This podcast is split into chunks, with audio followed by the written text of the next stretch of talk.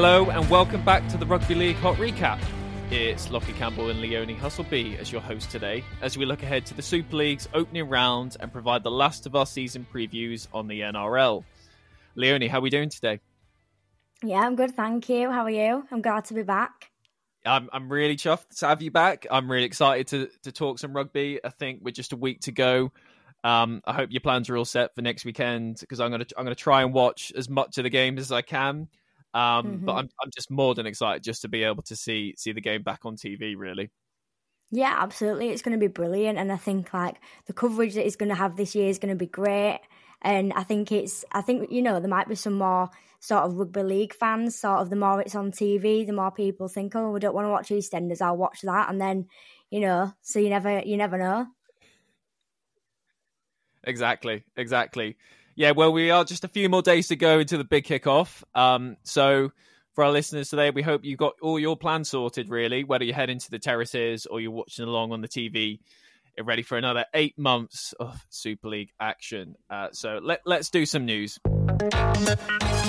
So let's start off in the UK as one of the big announcements in the last week is that the Super League Grand Final Harry Sunderland Trophy is to be renamed the Rob Burrow Award from this season onwards every rugby league fan in this country is likely to know Burrow's story, and I can think of no one more deserving of this honour. But if you're just getting into the sport, Burrow was Leeds Rhinos star halfback who was diagnosed with motor neuron disease in 2019, two years after ending his playing career.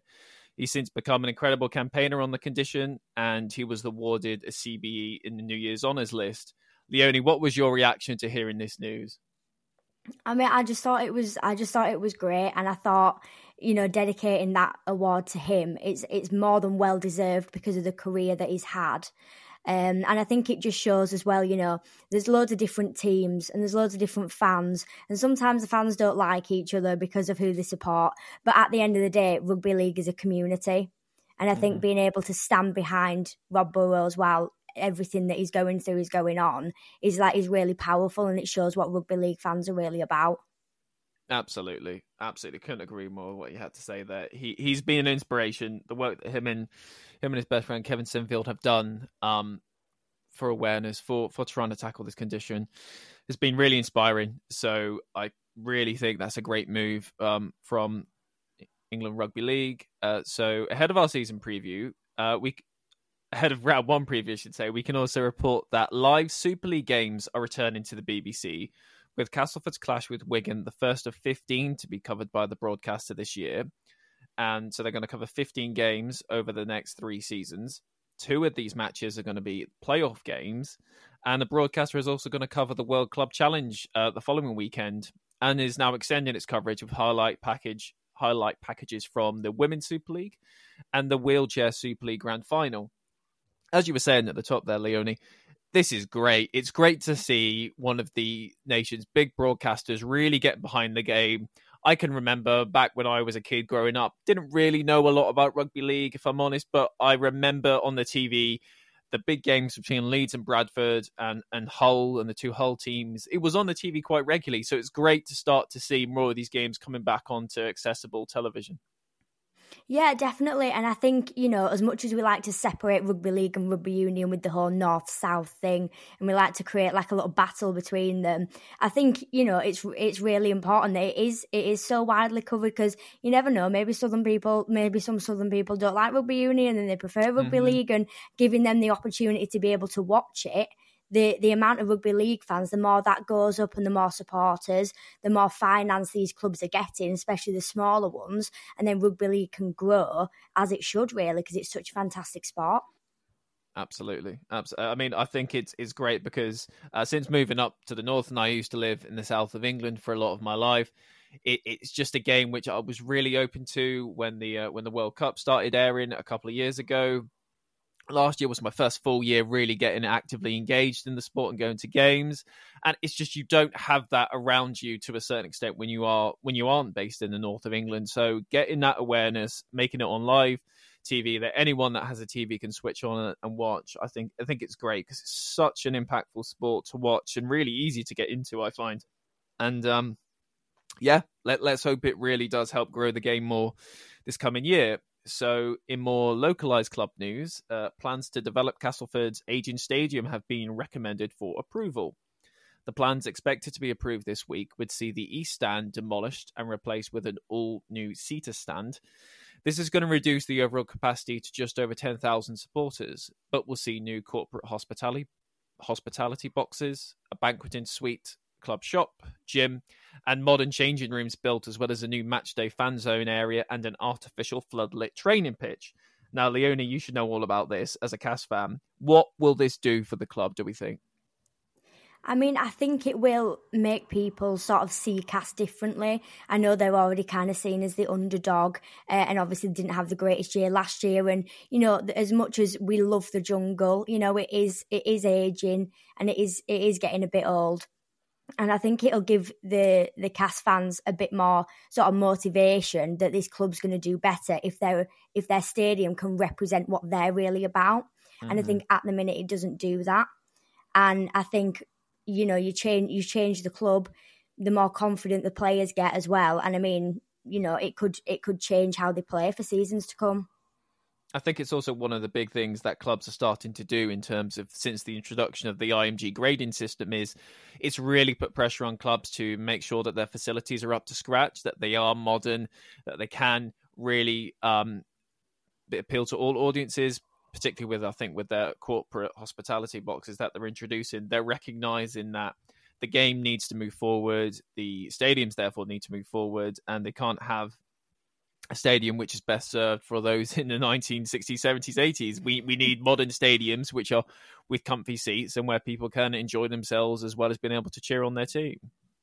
Yeah, absolutely, and I think you know just just for the fans and just to, just for Castleford in general to be able to say, look at our stadium, look how look how nice it is. You know, it's it's going to give it's going to give everyone so much more patriotism towards their team. There already is so much across Cas. It's very rare you walk past someone in Cas without a Cas shirt on or a hat or something like that. But being able to be proud of your stadium as well as your team, I think that's super important. So this week it was also announced that Tom Burgess, the South Sydney Rabbitohs legend and younger brother of Warrington coach Sam, is to return to the Super League in 2025 after signing a three-year deal with the Giants. The prop was a premiership winner with Sam and twin brother George in 2014 and has been in Australia for the last 12 years. Staying in Australia to finish off then, this week it was confirmed that the Brisbane Broncos standoff Ezra Mam has signed a new five-year extension with the Queensland side – ending speculation about his future, with his playmaking half teammate Adam Reynolds reportedly close to agreeing a one year extension until the end of next year. And that was the news. So let's get into it then. Round one, the big preview, and we're going to start with the kickoff, which is Hull FC versus Hull KR. So this is on Thursday night at 8 p.m. from the MKM Stadium. It will be available to watch for Sky Sports viewers on main event or arena. Uh, this game is set to break the 17 year old record for the opening game um, in the league, with over 17,500 tickets already sold as of today. And a crowd of over 20,000 is definitely still possible. Look, this is one of the game's biggest rivalries. Both clubs are going all out for this campaign. Um, they between them, they sold more than 15,000 season tickets or memberships combined. I can't wait for this, Leonie. Uh, what is your big take on this game then? What do you think is going to happen? I mean, first of all, I think it's going to be a fantastic game. I think there's, I mean, it's nice when teams are friends and you know they, they like each other, but there's nothing better than a rivalry. We we love a rivalry, and mm. you know these these teams aren't. These teams, they're always going to have a rivalry. They're from the same place, you know. The fans are going to have rivalries with each other, and I just think what a what a fantastic game to sort of kick off the rugby league season. Yeah, absolutely. I think both these sides have lots of history. They have lots of um, lots of bitter bitterness between the two of them. I think Hull KR have been on the up in more recent years, whilst uh, whilst Hull have kind of struggled. Um, and they've not had the greatest finishes over the last three or four years. But but this is it's a massive opportunity for, for both sides to lay down a marker, playing your rival in the opening game, I'm really interested to see how KR go. Um, in terms of let let's talk some some team news then. So on the KR side, Kelepi Tanginoa likely to be named in the forward pack, but the squad is going to be without forward Matty Storton. He's set for a six week spell on the sidelines after picking up an injury against Leeds Rhinos in the preseason. Uh, prop Sam Luckley is also going to be unavailable as he continues his recovery from ankle surgery, and hooker Reese Butterworth is also out after a failed head injury assessment. Uh, on the Hull side, we're going to see quite a few debuts. Um, so for Manu Brown, Jaden Okunbor, Herman Ese'ese, Franklin Pele, Jack Ashworth.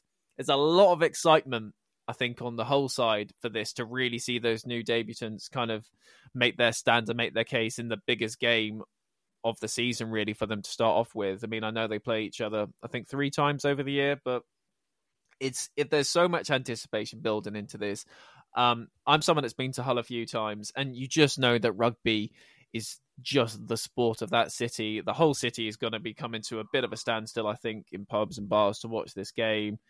I mean, I agree with you. I can't think of a better way to open the season, really. Yeah, definitely. And I, but I think this this game's sort of going to set up, you know, Hull KR and, and Hull for, for the for the rest of the season. In the sense of, I do think there is a lot of pressure on Hull KR. They obviously had a had a pretty great season um, last year, and I think the fans are going to expect that again. Um, and to be playing your rival in the first round, you know, it's it's definitely it's definitely going to they're definitely probably going to feel the pressure. It's never it's whether or not we'll see that on the field. I think I'd I'd love a high scoring game, but I think it's going to be quite cagey. Um, so I'm going to say that I think I think I think the Robins, I think KR, I think they do win it, but I think they win it by about four points. If I'm honest, I agree. I did I did sort of I did sort of think that that Hull KR were going to win, but I don't think that Hull are going to make it easy for them, which is why I think it's going to be a great game. Yeah, no, it's going to be fab. Definitely an action packed start to start the season. So uh, next day then on the Friday um, over at AMT Headingley is Leeds Rhinos and Salford Red Devils. Now, um, I've made clear on this podcast in the past that I'm a Salford fan and I am dreading this game. I think this is going to be uh, a bit of a big moment for the Rhinos. They've got this all new squad um, with loads of new players, loads of new, strong, talented star players, really. Um, the, only thing that I think could be in Salford's advantage is it might still take the runners a bit of time to gel. Um, in terms of Leeds' team news, I think they're probably going to name a few of the Salford ex players in the squad, Brodie Croft and Andy Ackers. And they'll also bring in their fullback, Lachie Miller, and the halfback, Matt Frawley, is also expected to feature. So it could there could be a bit of nerves for them. It could be a bit of just trying to find their feet in this new team. Is that going to have an impact on this result? I don't know. I mean, Salford was so poor in that preseason game against St Helens, where I think they conceded over 50 points. And I just think that this game is probably going to be um, uh, too soon for them to really be able to kind of get the flow in in the team. Um, I think Leeds will edge this. What do you think? I totally agree with you. Unfortunately, um, I think unfortunately for you and many other Salford fans, I think it's going to be a, quite a difficult watch. Um, obviously you're going to be watching two of your ex players mm. wearing a shirt that is not your own, which I think is is going to be is going to be pretty difficult for a lot of Salford fans. Um, and I think as well, you know, like I like I said in sort of the the pre-season preview that people maybe sort of forgot who Leeds are because of last season. You know, they had a lot of injuries, they had a lot of key players out, and I think they're going to come back with a lot of fire in their belly and they're going to come back with, you know, we want to be up there in the top four. We need to remind people who we are. And unfortunately, I think they're going to use Salford to do exactly that. Yeah, no, absolutely. I think um, it's not going to be a game where I'm going to be hiding behind the sofa for but it's definitely a game where I let's just say I'd be very surprised if Salford do get the result here. I'd be over the moon if they did, um, yeah. and I think it would kind of show a lot about maybe Leeds do need a bit of time to gel together. But I, I just think it's going to be. I think Leeds probably take this by about 10 points or so. Um, and just to kind of recap on some of the team news, the Salford are going to be likely going to be without King Vuniyayawa after he was given a dangerous conduct charge. They are appealing it, but as of today, uh, he will not be able to feature. Mm, Adam Sidlow and Ethan Ryan. They're also out with injuries. Uh, so the, the Devils have got a 22 man squad for this game. So they're going in short-handed as it is against this lead squad that are likely to be without James McDonnell and Morgan Gannon. Um, but yeah, I guess we'll see come Friday night. But the other big game on Friday is St Helens and London Broncos. Now, this is a game, and we previously talked about London Broncos ourselves, Leonie, about mm-hmm. how big a deal it is to have this club back in the top division. And what a hard start. They go to a team which is going to be pumped and ready to hit the ground running this year because they need to start fast to really try and mount a charge against Wigan. Uh, I feel sorry for the London team. Uh, and I read a Guardian piece this week in which um, it was, I think it was written just after the season launch, around how it would be a bit of a miracle if this London team even won a game. I mean, talk about firing up a squad. They are going to want to give the game of their lives here at the Totally Wicked Stadium. Mm-hmm. And yeah, I think you know they they they know okay they know who St Helens are they know that they're going to be ready for this season and I think maybe it'll get to them, maybe it won't. Maybe that'll give them maybe that'll give them more confidence. Maybe they'll be like, if we beat St Helens, everyone's going to be scared of us. Um, do I think it's going to happen? Unfortunately, not. But I think regardless of the result, they should be super proud of where they've got. Yeah.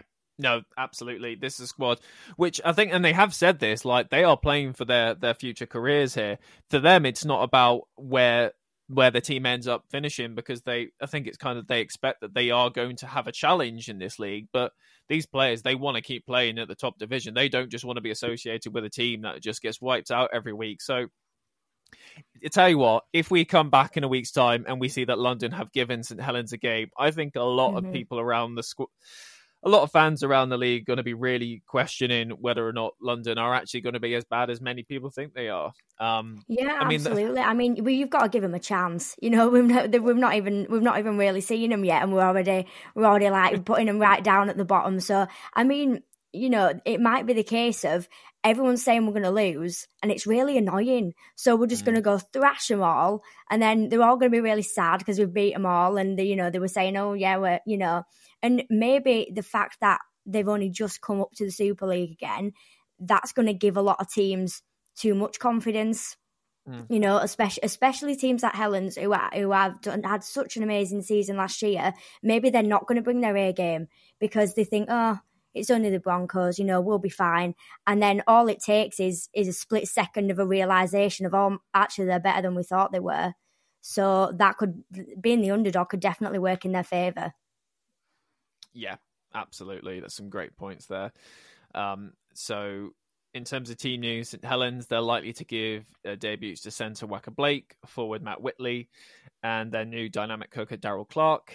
Um, Broncos uh, likely to see winger Hakim Miloudi and prop Rhys Kennedy, as well as the forward Carl Lawton make their debuts. Uh, but some team news for London. I mean, last week we talked about Bill Leyland's season-ending injury. Mm-hmm. Fortunately, there was another one um, with the former Salford fullback Josh Rourke is confirmed to have broken his leg in their preseason game against Oldham. Uh, they have announced the signing of winger Lee Kershaw on a one-year deal in the last 24 hours, but again, really, really hard to hear that they're struggling with players that will have gone into this year really pumped, ready to give their all, and having to deal with more injuries. Um, if I'm calling this game, I think St Helens are probably going to win it by 20 points. Mm-hmm. Yeah, yeah, I totally agree. I think yeah, it's gonna be it's gonna be a difficult game for them, but I'm hoping you know they'll find their feet. They'll kind of see who it is that they're up against, and then you know in training and stuff like that, they can just they can take all that on board, and we never know where they'll end up.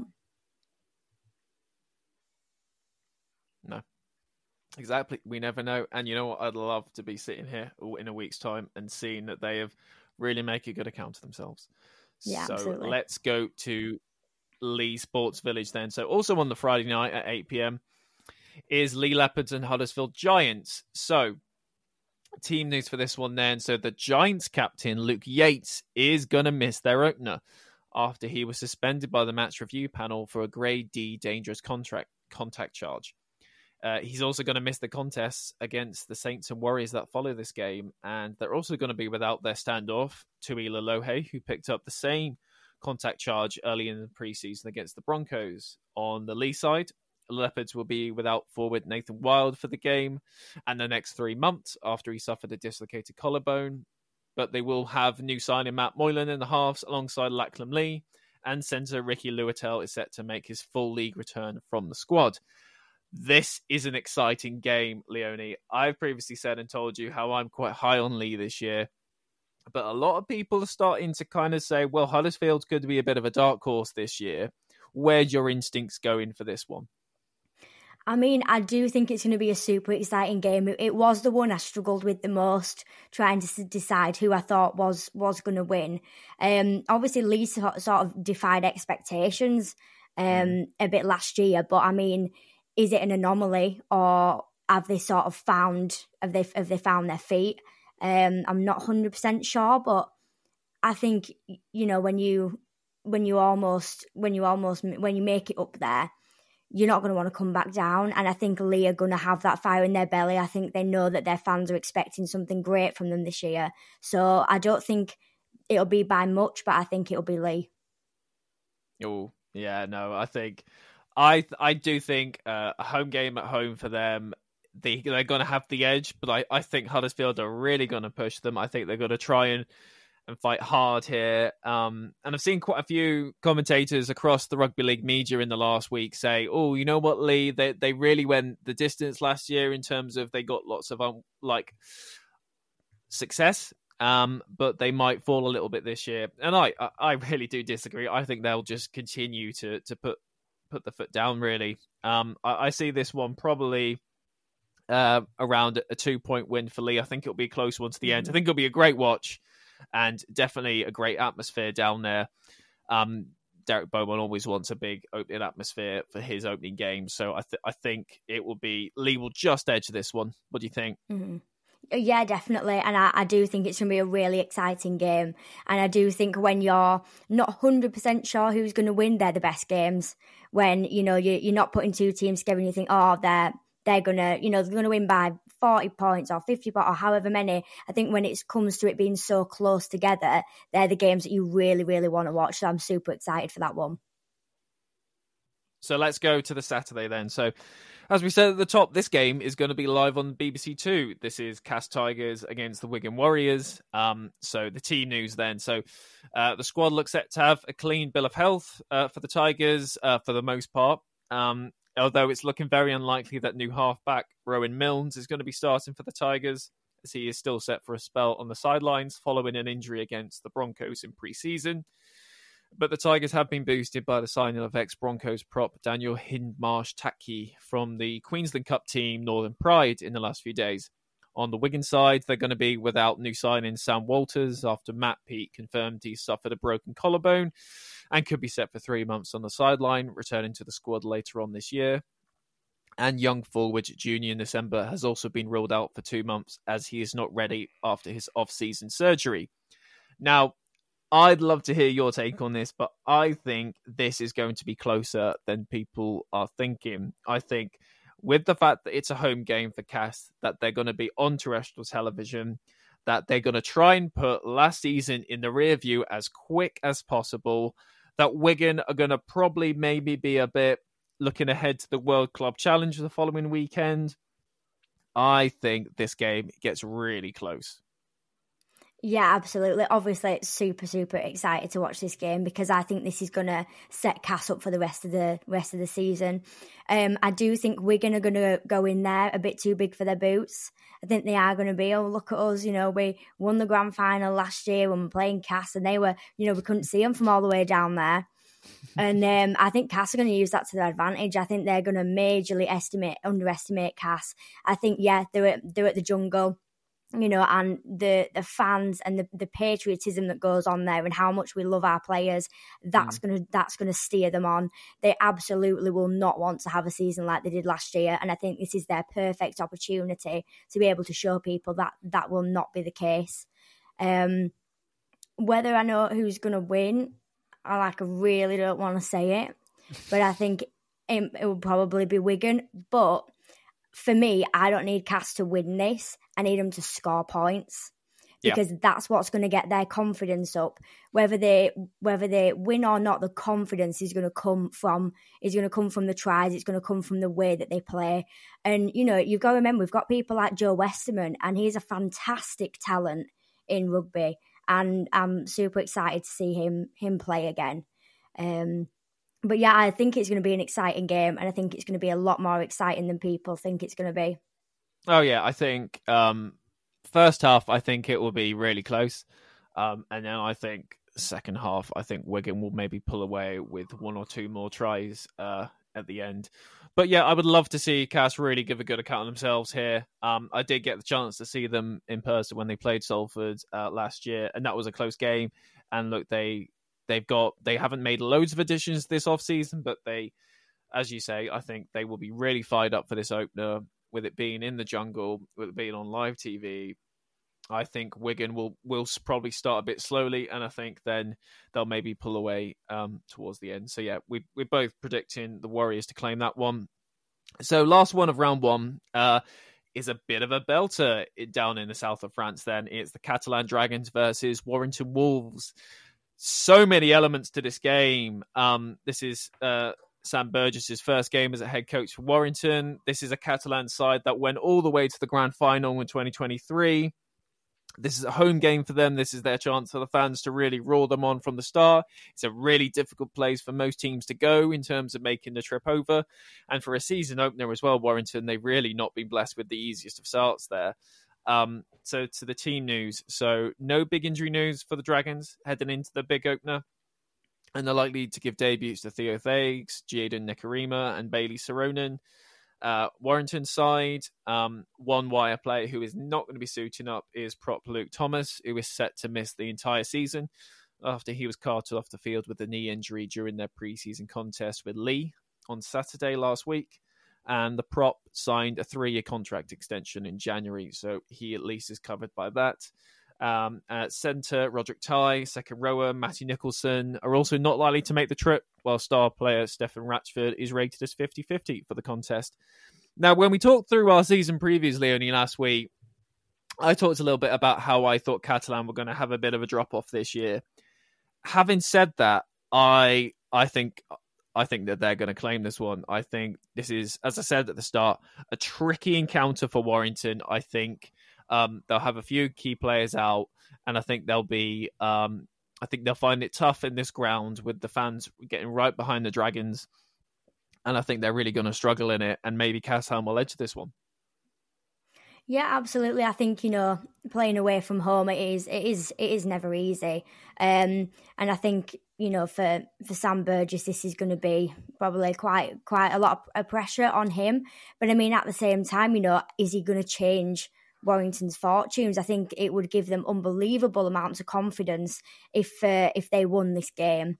Um, I do think I do think Catalans are going to take it. I mean, they had they had a little smell of victory last year. They were so close, and I think you know once you, once you get that, you're not going to want to give it back.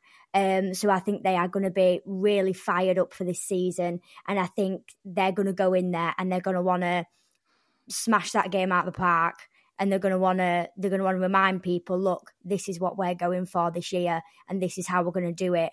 And i think they're going to use warrington to show people that's exactly what they want to do. Yeah I, th- I think in terms of matchups in terms of this round this is the the round the matchup of the round really because these two sides have got so many different motives for trying to win this game and get off to a strong start. I mean, Warrington last year, they had one of the best starts we've seen for quite some time, and then they trailed off. So maybe it's not the worst thing if they don't get off to the most amazing of starts here. But we will see. So we're both picking Catalan to do that one. And that's that's the games for round one. So uh Leonie, thank you so much for coming on to do some yeah, game previews so with me. Uh we'll all be sweating, I'm sure, in a week's time once the game kicks off. But look, thank you very much again for your for your input and support on on the podcast. And um we'll no doubt have you on in the future as well to talk through some more games and do some recaps with us. Uh, but thank you for joining me. Yeah, thank you so much. It's been great. So there she goes. Um, and just want to say massive thank you to Leonie for coming on the pod the last few weeks and really giving it her all and with her analysis and her takes on the team. And at this point, I'll say, look, this is a podcast which is all about serving the rugby league community. If you love the game, if you want to get involved, if you want to come on and give your takes, then please do get in touch. Uh, I'd love to hear more people get involved. particularly looking for those that have an interest in the NRL side as well, because as we get into the recaps, it will be great to have someone that can also talk about that as well as the Super League. Um, the ability to get in contact is if you just look in the podcast information page with me, and look, I'd love to have some of you guys on. So yeah, whether you're a, a journalist uh, picking up your trade or learning to kind of get a bit more um, talking about rugby league, or you're an absolute massive fan of the game and you can't shut up about it, and your mates say you need to just go and talk to someone else about it, come on the podcast, come and give your input because this is not professional pod. This is very much amateurs learning the game, talking about the game, providing a resource for the community for those that don't have the ability to watch every game or catch up on the highlights. Um, as we go into the season, uh, we're probably going to do a minimum of a podcast a week, which is just going to be the recaps of the games. But I'd love to do more. Love to have more match preview sessions like the one we just did with Leonie there. So yeah, get in touch and let's help build this in the wider rugby league community. So we're going to come in now and talk about the final preview from the NRL. So we got the teams that placed fifth to first now to come up, and we're going to start with the real surprise package of last season, which were the Newcastle Knights. So they finished fifth. Their record was 14 wins, nine losses, and a draw. Their star player is the fullback, Kalyn Ponga.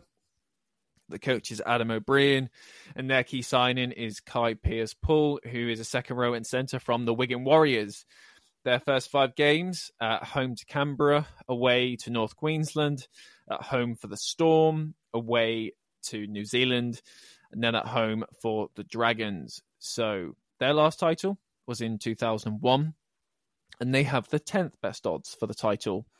So, what offensive stats jump out? Well, they had the third best attack. They scored 666 points, and they were third in tries scored.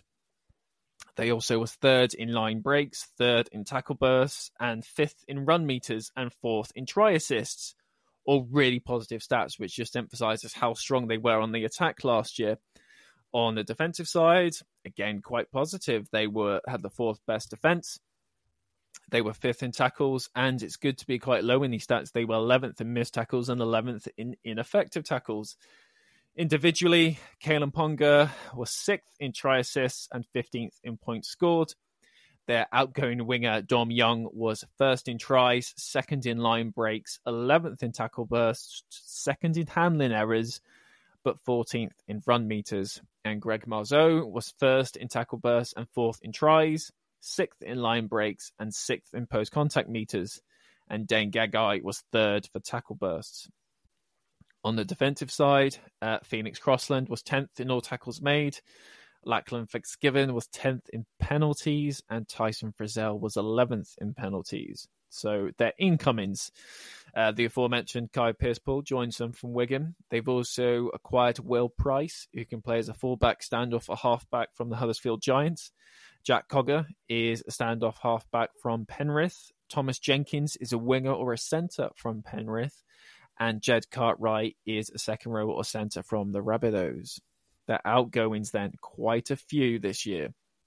So Dom Young has headed to the Roosters in a bit of a blow. and Lachlan Fitzgibbon has gone to Warrington.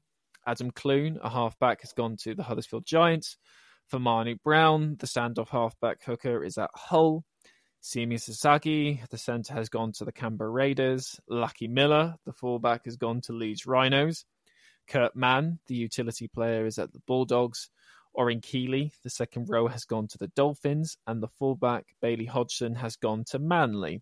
So their starting 13 then looks a little bit different, but only just little tweaks to the squad from 2023. So Kalyn Ponga remains at fullback.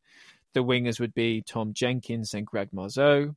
In the centres, you'd have Dane Gagai and Bradman Best. At standoff would be Tyson Gamble.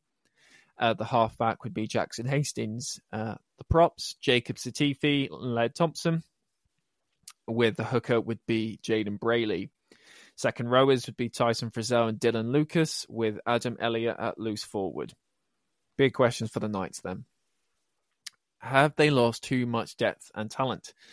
I think this is a bit up in the air. They've lost the NRL's leading try scorer in Dom Young, some quality players in Fitzgibbon, Fa'amanu Brown, Mann, and Miller, but with the English imports Kai Pearce-Paul and Will Price, the Panthers' Jack Cogger, and the Rabbitohs' Jed Cartwright, they should be able to compensate for these losses.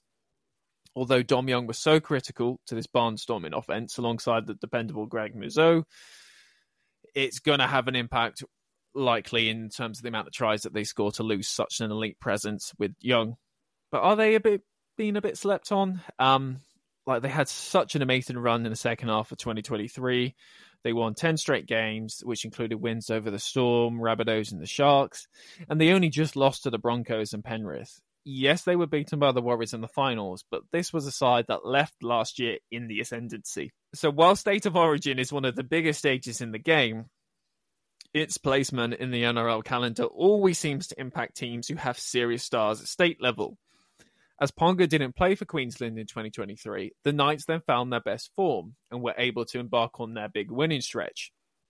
He said he's going to make himself available this year, but if he were picked, how would that impact the squad at a crucial time in the season? So, to the New Zealand Warriors. Finished fourth, uh, their record was 15 wins, 8 losses, and a draw. Their star player was Addin Fonua-Blake, the prop. Their coach is Andrew Webster. The key signing was Kurt Capewell, second rower from the Broncos. Their first five games, home to the Storm, uh, sorry, home to the Sharks, then away at the Storm, home to the Raiders, home to the Knights, and then away to the Rabbitohs.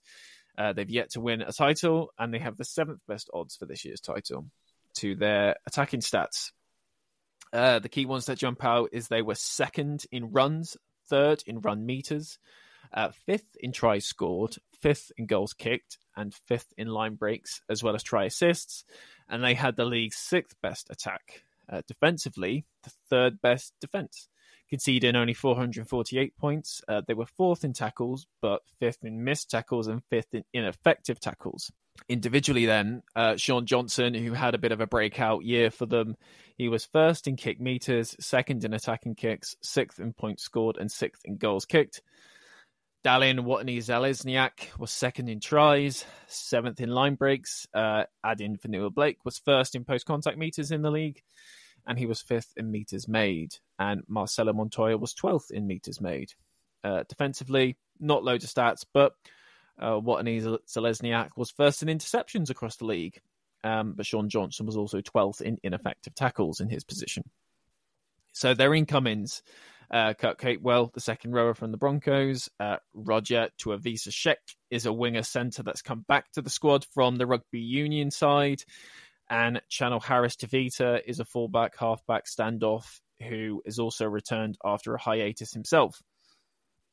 Their outgoings, uh, Bailey, Sar- Bayley Sironen has gone to Catalan. Uh, Villamaya is a centre that's gone to the Cowboys. Josh Curran is a second rower that's gone to the Bulldogs. Uh, Ronald Volkman, who we've covered a lot on this podcast in the last few weeks, he obviously went to the Dragons and then they're now paying for his surgery. And Braden Williams retired. So they're starting 13. Uh, Charnze Nicoll-Klokstad will stay at fullback. The wingers would be Watene-Zelezniak and Marcelo Montoya. In the centres, uh, Rocco Berry, and then the new signing Roger Tuivasa-Sheck. Uh, Luke Metcalf remains at standoff with Shaun Johnson at halfback. Props would be Fonua-Blake and Mitch Barnett. At hooker, you'd have Wayde Egan. And the second row forwards would be Jackson Ford and Kurt Capewell, with Tohu Harris at loose forward. So, questions facing the Warriors. They go again. Warriors were arguably one of the surprise packages of the 2023 season. And with the whole of New Zealand behind the Wars, their hope is they will be playing in a grand final come October.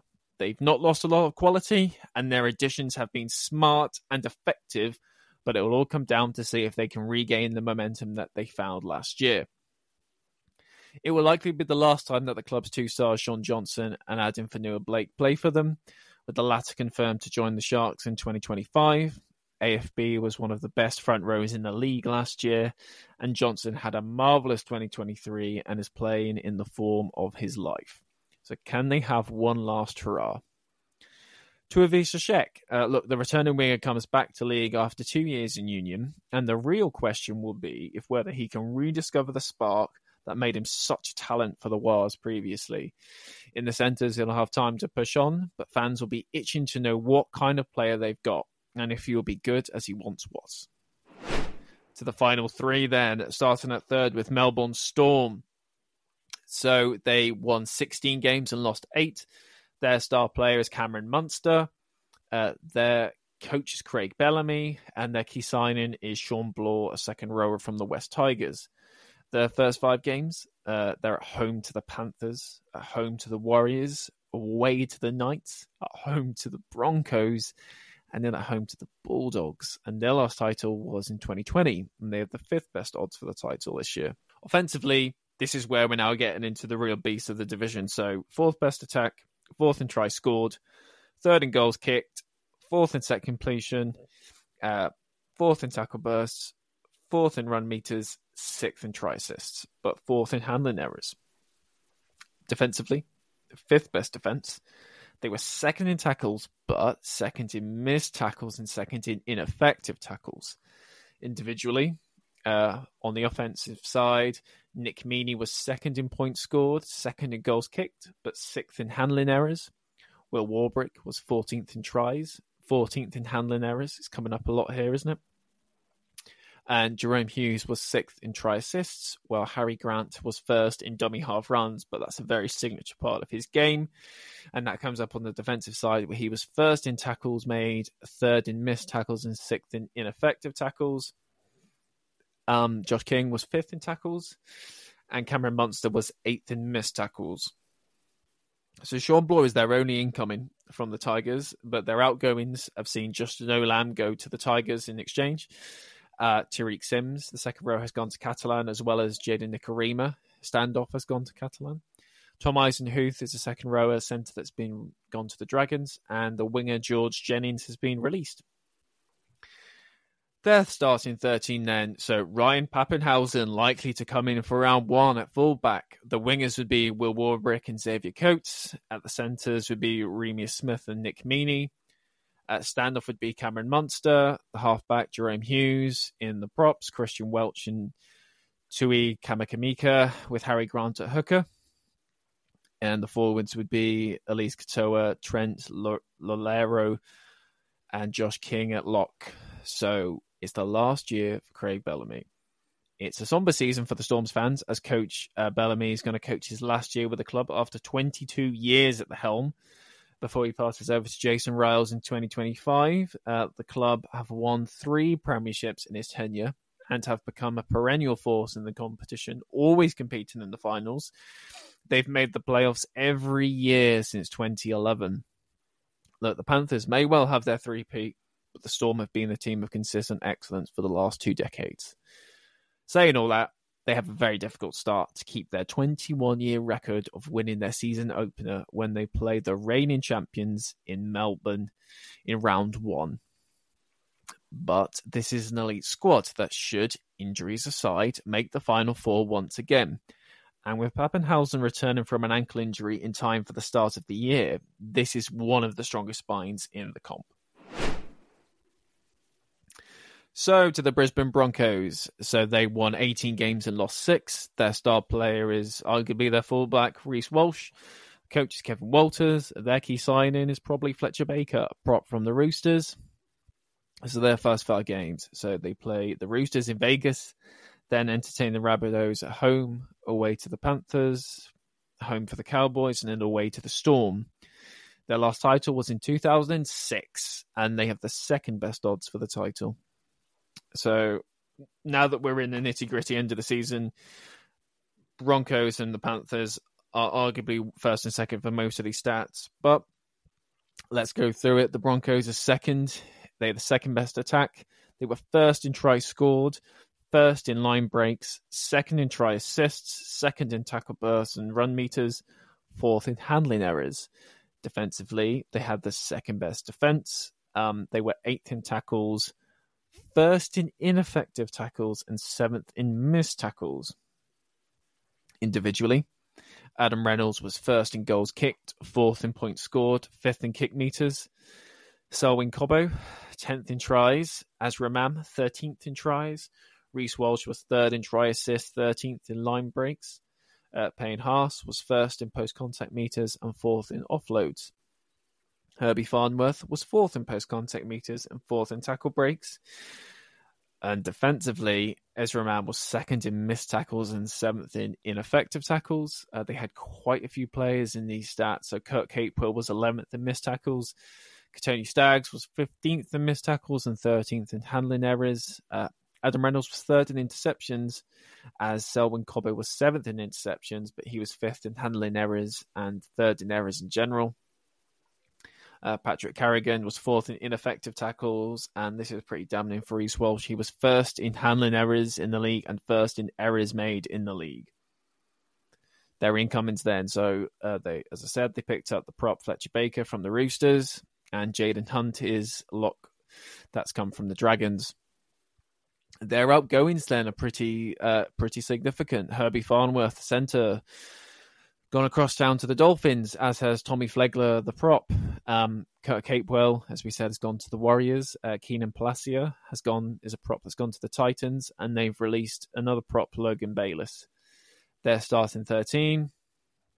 Reece Walsh at fullback, Deine Mariner and Jesse Arthars at wingers, uh, Selwyn Cobbo and Kotoni Staggs in the centres. Standoff would be Ezra Mam with Adam Reynolds at halfback. Props would be Payne Haas and Corey Jensen with Billy Walters at hooker. And the second row forwards would be Brendan Piakura and Jordan Riki with Patrick Carrigan at lock. Some main questions for the Broncos. Look, they were 20 minutes from a title. How do you pick up a squad that was 20 minutes away from a title? Well, you roll out a mildly changed squad for the most part. At least that's Kevin Walters' idea for 2024. But how big will the departures of Farnworth, Flegler, and Capewell be? Sure, the Panthers have lost some stars, but Farnworth is playing at an elite level in the centres, and there are questions to be desired around their backs defending. It's still a formidable looking lineup that would be the envy of the league. But let's see how long that they regret that 2023 epic final. And looking through the stats, it's abundantly clear that the Broncos' weakness is their defending. Walsh's handling errors and missed tackles are a problem at fullback, which is a big part of his game that he needs to iron out because he's one of the most electric playmakers and he just needs to wise up in that area. The fact that there's defensive weaknesses across Walsh, Staggs, Cobbo, and Mam mean that for me, it's their number one problem they need to solve, or they might get carved up again, as Cleary did to them in those last 20 minutes of that game. We're going to see Cobbo in the centres, uh, and this is a real chance for him to step up and prove now that Farnworth has headed to the Dolphins that he really is one of the better players in those backs. Broncos legend Gorden Tallis has really backed him to be a big name star for them this year but there's still some debate around the league if he's best suited as a deadly winger. To the Penrith Panthers to finish then. So they were first, uh, winning 19 games and losing six. Their star player is Nathan Cleary. Their coach is Ivan Cleary, and their key signing is Daine Laurie, a fullback standoff from the Tigers. Their first five games, they are away to the Storm, at home for the Eels, at home to the Broncos, away to the Roosters and away to the Sea Eagles. And their last title was last year, and they are the best odds to regain that title. So their stats then. Offensively, they were the best. They scored 741 points. Uh, they were first in goals kicked, set completion, post contact meters, tackle bursts, run meters, and try assists. That's very impressive.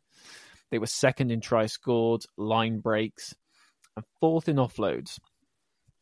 Defensively, then, they had the best defense as well, conceded only 312 points over the year. They were third in tackles, fourth in missed tackles, seventh in ineffective tackles. So individually, Nathan Cleary was first in attacking kicks, third in points, third in goals, third in kick meters, eighth in try assists, 13th in offloads. Brian To'o was second in run meters, third in post contact meters, sixth in tries, eighth in line breaks, and Dylan Edwards was first in run meters and second in tackle bursts. On the defensive side, Isaah Yeo, Yeo, sorry, was ninth in tackles, eleventh in effective tackles, while Mitch Kenny was fifth in missed tackles. Nathan Cleary was eighth in interceptions, and Stephen Crichton was fourth in interceptions. Their incomings, Daine Laurie uh, from the West Tigers, Paul Alamoti, a centre from the Bulldogs, and Brad Schneider, a halfback from Hull KR.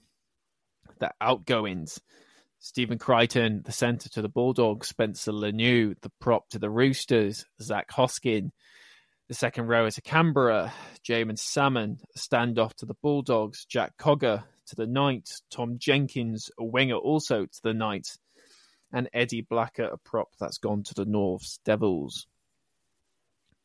They're starting 13 then. Not a lot of change. Uh, Dylan Edwards remains at fullback. Uh, Sunia Turuva and Brian To'o remain at wingers. Uh, Izack Tago and Taylor May in the centres. Jarome Luai uh, standoff alongside Nathan Cleary at halfback. Moses Leota and James Fisher Harris are the props, with Mitch Kenny as the hooker, and Scott Sorensen and Liam Martin as the second row, with Isaah Yeo as the loose forward. So, main questions for the Penrith Panthers can they make history? The aim for this side is to become the first side since the St George Illawarra Dragons in the 1960s to win four premierships in a row. It would be some feat. And if you look at the squad, this coach, it all just sounds so possible. Year after year, the Panthers see stars leave them and they replace them and just keep going. Sure, Cleary was the mastermind who won them their third consecutive title in that game, and that's going to live long in the memory. But all across this squad, they have game winners in their own right. Of course, the Panthers head into 2024 for one last run with Luai and Cleary in the halves. The two have been their dynamic one two punch for so long that it will seem strange to see them part ways at the end of this year. But the question is, what Luai will we get now? Now that he's been paid by the Tigers, he wasn't the same player at the end of last year, though he was going through an injury spell. But will he think that now is his last chance for a title? Will that spur him on? And the last point here is they have a hard start. A lot of last year's finest teams are facing a difficult start, and Penrith have been given the toughest. They face off against the Storm, before they bring the Eels and then the Broncos to Bluebet, and then they're going away to face against the Roosters. Every team is going to be wanting to give their all against the Panthers, so let's see how they fare once play kicks off. And there you have it. That is your big 2024 NRL season preview. You can go back to the last two episodes to hear our previews for all 17 teams. You can also go back to the first three episodes before that to hear our previews for all 12 Super League teams. Thank you so much for listening. Um, it's been great to start this podcast and have a great new dedicated audience for this. Can't wait till the season gets going, and we will see you all next time.